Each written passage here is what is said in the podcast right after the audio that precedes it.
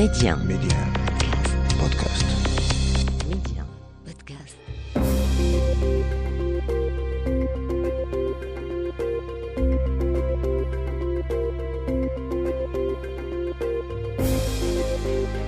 L'Afrique doit faire confiance à l'Afrique et le développement du continent passe par les Africains eux-mêmes avant tout. Voilà pourquoi je vous propose votre émission Coémergence, un rendez-vous qui vous aidera à mieux saisir les opportunités d'investissement et de business dans les économies africaines. Medi 1, Coémergence, Baldé. Bonjour et bienvenue dans votre émission Coémergence. Nous mettons le focus cette semaine sur l'industrie agroalimentaire. Ce sera avec notre invité Raouni Cabral Silva. Il est consultant en stratégie opérationnelle dans le secteur financier et expert à l'incubateur de politique publique. Je m'engage pour l'Afrique avec lui. Nous parlons de la nécessité de faire émerger une industrie agroalimentaire en Afrique de l'Ouest, notamment dans le contexte actuel de crise ukrainienne. L'Organisation mondiale du commerce est parvenue à un accord entre ses pays membres pour lever temporairement les brevets sur la fabrication des vaccins du Covid, ce qui ouvre la voie aux pays africains qui en ont la capacité à se lancer dans la production de vaccins anti-Covid. Tels sont les principaux sujets de coémergence. Tout de suite, le développement. Les échos de la semaine. Avant de développer ces titres, revenons sur la création de ce groupe de fonds africains des investisseurs souverains.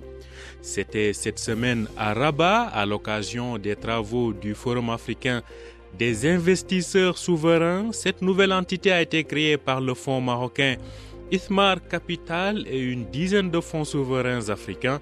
L'objectif est de préparer des projets et des plateformes d'investissement afin de mobiliser les capitaux privés et internationaux pour la croissance du continent.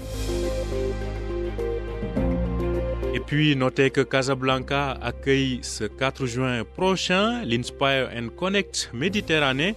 Quelques 600 participants y sont attendus au programme des B2B et différents échanges portant sur les grands enjeux de demain de l'Afrique du Nord et le Maroc comme hub de relance économique entre les rives européennes et africaines de la Méditerranée. Zoom Express. Les pays africains qui en ont la capacité pourront bientôt produire leurs vaccins, ou disons presque produire entièrement leurs vaccins, cela grâce à l'accord obtenu à l'Organisation mondiale du commerce. Écoutons plus d'éclairage avec Idriss Linger, il est le rédacteur en chef de l'agence panafricaine Ecofin. Aujourd'hui, évidemment, on a encore des réminiscences de la Covid qui apparaissent de temps en temps et qui continuent de créer des problèmes. Mais le problème euh, n'est plus celui du test du vaccin Covid. Le, problème aujourd'hui, c'est que pour identifier celui, euh, enfin, les gens qui sont malades de la Covid, il faut des tests. L'accord ne semble pas avoir pris en compte les tests et la thérapie. Ce qui veut dire que même si on parvenait aujourd'hui à trouver un remède définitif qui permettrait de nous protéger de cette pandémie, euh, euh, on ne pourrait pas la fabriquer librement en Afrique. Et effectivement, les vaccins, euh, c'est un peu trop tard parce que il existe aujourd'hui des, dizaines de, et même des dizaines de vaccins dans le monde. Donc c'est un gros débat. On salue le fait qu'aujourd'hui ces vaccins puissent être librement produits. Oh, oh, il n'est pas clair, il n'est pas clair, et ça c'est très important, quels sont les pays éligibles euh, euh, à la production gratuite de vaccins. Je sais que c'est une bataille que l'Inde et l'Afrique du Sud ont menée. Je ne sais pas ce qu'il en sera pour des pays comme le Sénégal, le Maroc euh, ou encore le Rwanda qui se sont signalés sur la production des vaccins. Au-delà du Covid, des avancées ont également été réalisées à l'OMC dans le domaine de la pêche. À ce propos, je vous propose toujours d'écouter l'analyse de Idriss rédacteur en chef à l'agence panafricaine Ecofin. Alors déjà, il faut comprendre que euh, les, il était reproché à de nombreux pays développés de subventionner massivement les activités de pêche pour les besoins de leurs propres économies. Euh, et cela n'a pas créé des problèmes qu'aux pays en voie de développement. Donc aujourd'hui, on a limité ces subventions euh, à certaines euh, superficies maritimes, mais aussi euh, on a interdit euh, les subventions, on est d'accord pour interdire les subventions de pêche sur des espèces de poissons euh, qui seraient en voie de disparition. Alors, cela règle un problème diplomatique, mais ça ne règle pas le problème commercial. Je pense qu'il faudrait que les pays africains euh, euh, poussent d'une voie unique, parce que le vrai problème, c'est cela, c'est que le groupe Afrique parfois va dans ces négociations euh, en rang dispersé, alors qu'ils ont une opportunité unique d'avoir une personne qui est la patronne de l'OMC, même si c'est pas elle qui décide de manière absolue, mais c'est elle qui donne le là, c'est elle qui est la maestria, c'est elle qui donne la dynamique, on l'a vu faire. Donc, il faudrait que les Africains parlent d'une seule voix afin de pouvoir protéger euh, leur zone de pêche euh, maritime. C'est vrai que la question des pêches ne concerne pas beaucoup de pays africains. Si le Sénégal ou l'Afrique du Sud ou encore euh, euh, des pays comme euh, l'Érythrée sont très concernés. C'est pas forcément le cas pour le Tchad, le Tchad ou encore la Centrafrique.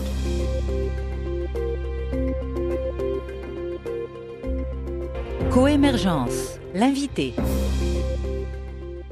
Raoni Cabral Silva est notre invité. Il est consultant en stratégie opérationnelle dans le secteur financier et il est aussi expert à l'incubateur de politique publique Je m'engage pour l'Afrique.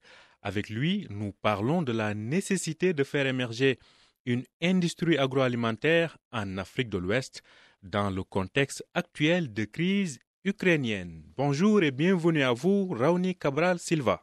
Bonjour et merci de me recevoir. Alors, vous, aujourd'hui, quand vous voyez ce qui se passe dans le monde, notamment euh, avec la crise ukrainienne, vous appelez plus que jamais à l'urgence de faire émerger une industrie agroalimentaire en Afrique de l'Ouest. Oui, tout à fait, parce qu'une des raisons pour lesquelles nous, on pense chez Je m'engage pour l'Afrique que le développement d'une industrie agroalimentaire en Afrique de l'Est doit être une priorité, c'est notamment pour réduire la dépendance vers l'extérieur. Alors le blé est, le troisième poste d'importation alimentaire dans la région, et avec la crise ukrainienne, on voit à quel point c'est important de développer une industrie qui permettrait pour le cas du blé notamment, substituer certaines importations par de la production locale. Mmh. Alors, euh, comment justement faire émerger cette industrie? Quels sont les moyens aujourd'hui de faire pousser, entre guillemets, une industrie agroalimentaire dans cette région-là? Alors, déjà, il faut partir du, du constat que la région d'Afrique de l'Ouest dispose d'avantages comparatifs importants dans le domaine euh, agricole et pour, euh, et, et pour la réflexion dans le domaine agroalimentaire. C'est déjà une des premières réserves de terres arables au monde, c'est la cinquième pour être tout à fait exact. C'est aussi une région qui est leader dans la production de matières premières dont la transformation donne accès à des marchés importants au niveau mondial. Il y a aussi l'avantage de la démographie et il se trouve que l'industrie agroalimentaire est une industrie qui a de faibles barrières à l'entrée. Donc c'est important pour la région d'aller, et c'est avantageux pour la région d'aller dans cette direction-là. Mmh et aujourd'hui, si on voit la situation, est-ce qu'on va dire qu'il n'y a pas d'industrie tout court ou bien c'est encore insuffisant pour répondre aux besoins euh, des populations de cette région-là? Alors pour l'instant c'est quand même largement insuffisant parce qu'on fait assez peu de transformations en réalité euh, sur le continent. Un exemple, enfin en, dans la région Afrique de l'Ouest, un exemple qui pour nous est marquant et qu'on fait ressortir euh, de dans, dans l'article, c'est celui notamment de, la noix de cajou. Si on prend la, la, la filière noix de cajou, alors la région Afrique de l'Ouest est un des premiers producteurs mondiaux, le premier producteur mondial de noix de cajou, et l'exportation de noix de cajou représente un marché d'1,5 milliard à l'échelle mondiale. La transformation, donc il s'agit juste de décaler les noix de cajou, permettrait d'avoir accès à un marché qui est cinq fois supérieur et pourtant on ne fait pas cette transformation en local, on envoie pour la plupart des pays les noix de cajou en Inde aller être récalées et revenir. C'est d'ailleurs un, schéma économique qui est de moins en moins rentable, mais je pense que ça illustre bien le fait que l'industrie agroalimentaire dans la région est encore assez faible. Mmh. Alors, vous parlez justement de la nécessité de transformer euh, sur place. On, sait que beaucoup de pays africains, il y a cela une, quelques années, en tout cas, en ont fait une priorité. En termes justement de cette transformation, où est-ce qu'on en est justement? Alors, euh, notre réflexion sur ce point, c'est que il faut justement sortir de cette dynamique d'initiative individuelle. Alors, il y a des politiques au niveau de la CDAO, des politiques industrielles et des politiques agricoles communes, mais on pense qu'il faut sortir de ce, de ce principe qui est notamment entraîné par le principe de subsidiarité au niveau de la CDAO, qui fait que les initiatives sont toujours nationales.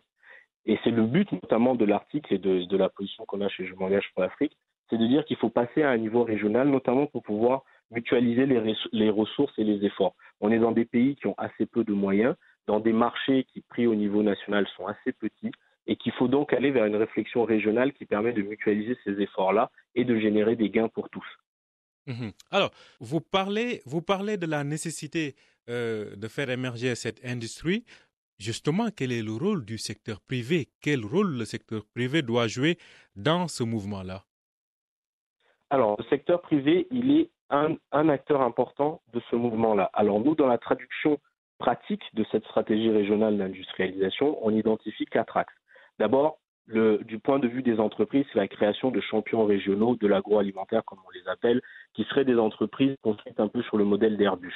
Donc des entreprises où au capital, on a des acteurs publics, mais on a aussi des acteurs privés qui viennent apporter du capital et apporter leur expertise. Ensuite, il ne faut quand même pas oublier le rôle du secteur public et notamment le rôle des politiques. Pourquoi? Parce qu'on considère que pour avoir une stratégie régionale d'industrialisation, et ça rejoint le point que j'avais tout à l'heure sur les, principes qui, euh, régissent la, la, CDAO, il faut un vrai, un vrai projet politique dont le fondement repose sur la conscience qu'aucun État dans la région ne peut prospérer sans tenir compte de la situation des autres États. Il y a donc une forme de renoncement à une part de souveraineté qui ne peut venir que par une décision politique forte. Ensuite, du point de vue de la gouvernance de cette filière, nous, on propose de créer des créations, des, syndicats de pays producteurs organisés par matière première, organisés par filière, qui devront définir les orientations, les objectifs, assurer la promotion aussi de la filière et veiller à la protection des intérêts de la filière. On recoupe ensuite avec les entreprises, donc les champions régionaux dont on parlait tout à l'heure, qui seront les pierres angulaires de ces systèmes industriels et qui permettront, par de la sous-traitance, euh, de créer un flux de revenus mhm. pour les entreprises plus petites. Mais il faut avoir ces mastodontes de l'agroalimentaire qui sont les pierres angulaires de ce secteur. Et dernier point, le quatrième point, celui des infrastructures, il faut que la, stratégie régionale euh, euh, de l'agroalimentaire soit structurée autour de pôles industriels spécialisés par type de production qui vont permettre aussi de répondre à un enjeu très important qu'on a dans la région, qui est celui de l'équilibre entre, de développement entre les territoires, parce que c'est ce manque d'équilibre-là qui, à notre sens, pousse aussi à certaines tensions qu'on peut rencontrer dans la région, que ce soit dans le nord du Burkina ou dans d'autres régions du Sahel. Mhm. Alors, euh, tout à l'heure, vous avez évoqué le cas de la noix de cajou. Aujourd'hui, quelles sont euh, les ressources de cette région-là qui pourraient être transformées localement pour faire émerger une industrie dans l'agroalimentaire? Alors, il se trouve que la liste est très longue, parce que c'est vrai que souvent, on n'en a pas forcément conscience, mais il y a une quinzaine de matières premières agricoles pour lesquelles la, région Afrique de l'Ouest est première ou, euh, deuxième producteur au niveau mondial. Donc, on a ceux qu'on connaît tous. Donc, le cacao, ça, tout le monde, tout le monde connaît le cacao, mais il y a aussi la noix de karité. C'est important d'avoir en tête que la noix de karité n'est produite nulle part ailleurs qu'en Afrique de l'Ouest. Donc, il y a peut-être euh, ici, c'est sûrement pertinent de, développer une industrie autour de la, noix de karité. Il y a aussi le manioc. L'Afrique de l'Ouest est le premier producteur mondial de, manioc, donc il y a peut-être quelque chose à faire là, là, aussi. On peut aussi aller vers l'huile et la noix de palme. Alors en même temps que la région produit beaucoup euh, d'huile de, palme, elle est aussi euh, une grande importatrice d'huile de palme, et s'il y a une grosse demande au niveau mondial, il serait peut-être pertinent aussi de regarder dans, dans, dans cette direction-là. Mais au-delà de la décision de se dire on va aller vers telle matière première ou telle matière première, il faut vraiment rentrer dans une réflexion sur une matrice de décision qui intègre aussi bien des paramètres économiques, parce que c'est important, mais aussi des paramètres d'inclusion sociale et d'équilibre des territoires, et ça c'est très important euh, dans la réflexion de Je m'engage pour l'Afrique. Mhm. C'est important, à notre sens, de se dire, il n'y a pas que la rentabilité. Il faut aussi avoir ces paramètres-là en tête. Pour, pour la noix de palme, il y a beaucoup de polémiques en termes de durabilité de, l'exploitation. Il faut se demander si, à long terme, c'est viable ou pas pour la région de se lancer dans cette, dans cette filière-là. Mhm. Alors, une autre question quand même qui s'impose aujourd'hui, euh, je ne dirais pas quels sont les freins, mais plutôt qu'est-ce qu'il faut? Est-ce que c'est l'expertise qui manque ou ce sont les capacités de mobilisation financière qui font défaut Alors, à mon sens, ce qui manque principalement, c'est la volonté politique, comme je disais tout à l'heure. L'expertise aujourd'hui, elle existe. Les capitaux, au final, il faut toujours avoir en tête que si les projets sont bien ficelés, les capitaux arrivent. Le problème qu'on rencontre, et c'est pour ça que j'insiste toujours sur la, sur la décision politique, c'est que bien souvent, les initiatives sont prises au plan national et rendent en fait les projets industriels au plan national assez peu rentables et du coup, ils ont du mal à attirer les capitaux, ils ont du mal à rentabiliser la production. Donc pour nous, ce qui est très important, c'est cette décision politique et l'expertise. On va la trouver. Il y a beaucoup d'Africains qui disposent de l'expertise dans, dans ces domaines-là et qui sont capables aujourd'hui de porter des projets qui soient viables tant sur le plan économique que sur le plan social et que sur le plan écologique.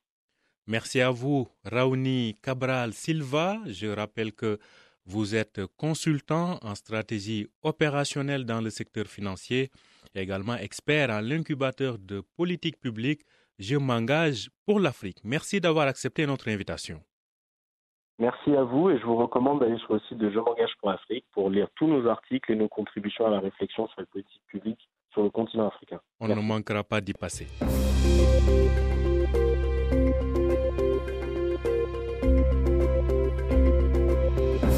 Destination Éco. Nous allons directement à Bissau, la capitale de la Guinée-Bissau, pour mieux connaître l'économie bissau-guinéenne. Ce pays lusophone cherche à renforcer sa coopération économique avec le Maroc, comme nous le dit Mustapha El Bouri, il est le directeur général du cabinet Best Afrique. Euh, une date à marquer euh, dans les annales, c'est la date à laquelle, euh, en 2015, la date à laquelle euh, Sa Majesté euh, Mohamed VI s'est rendu euh, pour la première fois en Guinée-Bissau. Euh, suite à cette visite, vraiment, je dirais qu'une nouvelle page s'est ouverte dans les relations euh, entre le Royaume du Maroc et la Guinée-Bissau. Ça a été en fait un déclenchement et un catalyseur pour tout ce qui est échange, relations euh, et relations, euh, que ce soit au niveau euh, politique et également économique entre les deux pays. Et d'ailleurs, il va y avoir très prochainement euh, le lancement d'une ligne directe qui est à l'étude en fait entre la Royal Air Maroc pour euh, lancer donc une ligne directe entre Casablanca et Bissau. Pour ce qui est en fait de l'économie euh, de la Guinée-Bissau, euh, je dirais qu'à l'heure actuelle, euh, l'économie du pays dépend euh, essentiellement de la production euh, de l'anacarde, l'anacarde qui est en fait le, le, le, fruit qui contient donc la noix de cajou et également de la pêche. Donc en fait, euh, si on regarde bien ces deux secteurs, je dirais que ça ouvre vraiment de, de très belles opportunités pour les entreprises marocaines qui peuvent vraiment apporter leur, leur expertise dans, dans, la transformation des produits. Euh, en effet, le Maroc est un grand consommateur de noix de cajou, aujourd'hui qui euh, se produit principalement importé de, de, du Vietnam et d'Inde, mais principalement du Vietnam. Vu que l'entière production de la Guinée-Bissau est vendue euh, sous forme brute, c'est-à-dire avec la coque, non décortiquée, hein, cela laisse vraiment une très grande opportunité pour le Maroc, euh, soit de ramener donc ce produit et de le transformer ici euh, localement au Maroc, soit d'installer de, une unité de transformation euh, directement en Guinée-Bissau. Et pour ce qui est des produits halieutiques, de très grandes opportunités dans, dans ces deux domaines pour les entreprises marocaines, même pour les petites et moyennes entreprises. Il faudrait envisager peut-être de faire une, un voyage d'affaires avec les, principales entités marocaines en Guinée-Bissau afin qu'elles puissent euh, vraiment se, se, rendre compte en fait de, de, des potentiels qu'il y, a, qu'il y a localement. Merci à vous, Mustapha El Bouri. Je rappelle que vous êtes le directeur général du cabinet Best Afrique, cabinet spécialisé dans les implantations et les investissements sur le continent. Voilà, nous arrivons à la fin de cette émission. Merci de l'avoir suivi. Je rappelle que vous pouvez retrouver Coémergence sur Medium Podcast et sur les plateformes de podcast habituelles.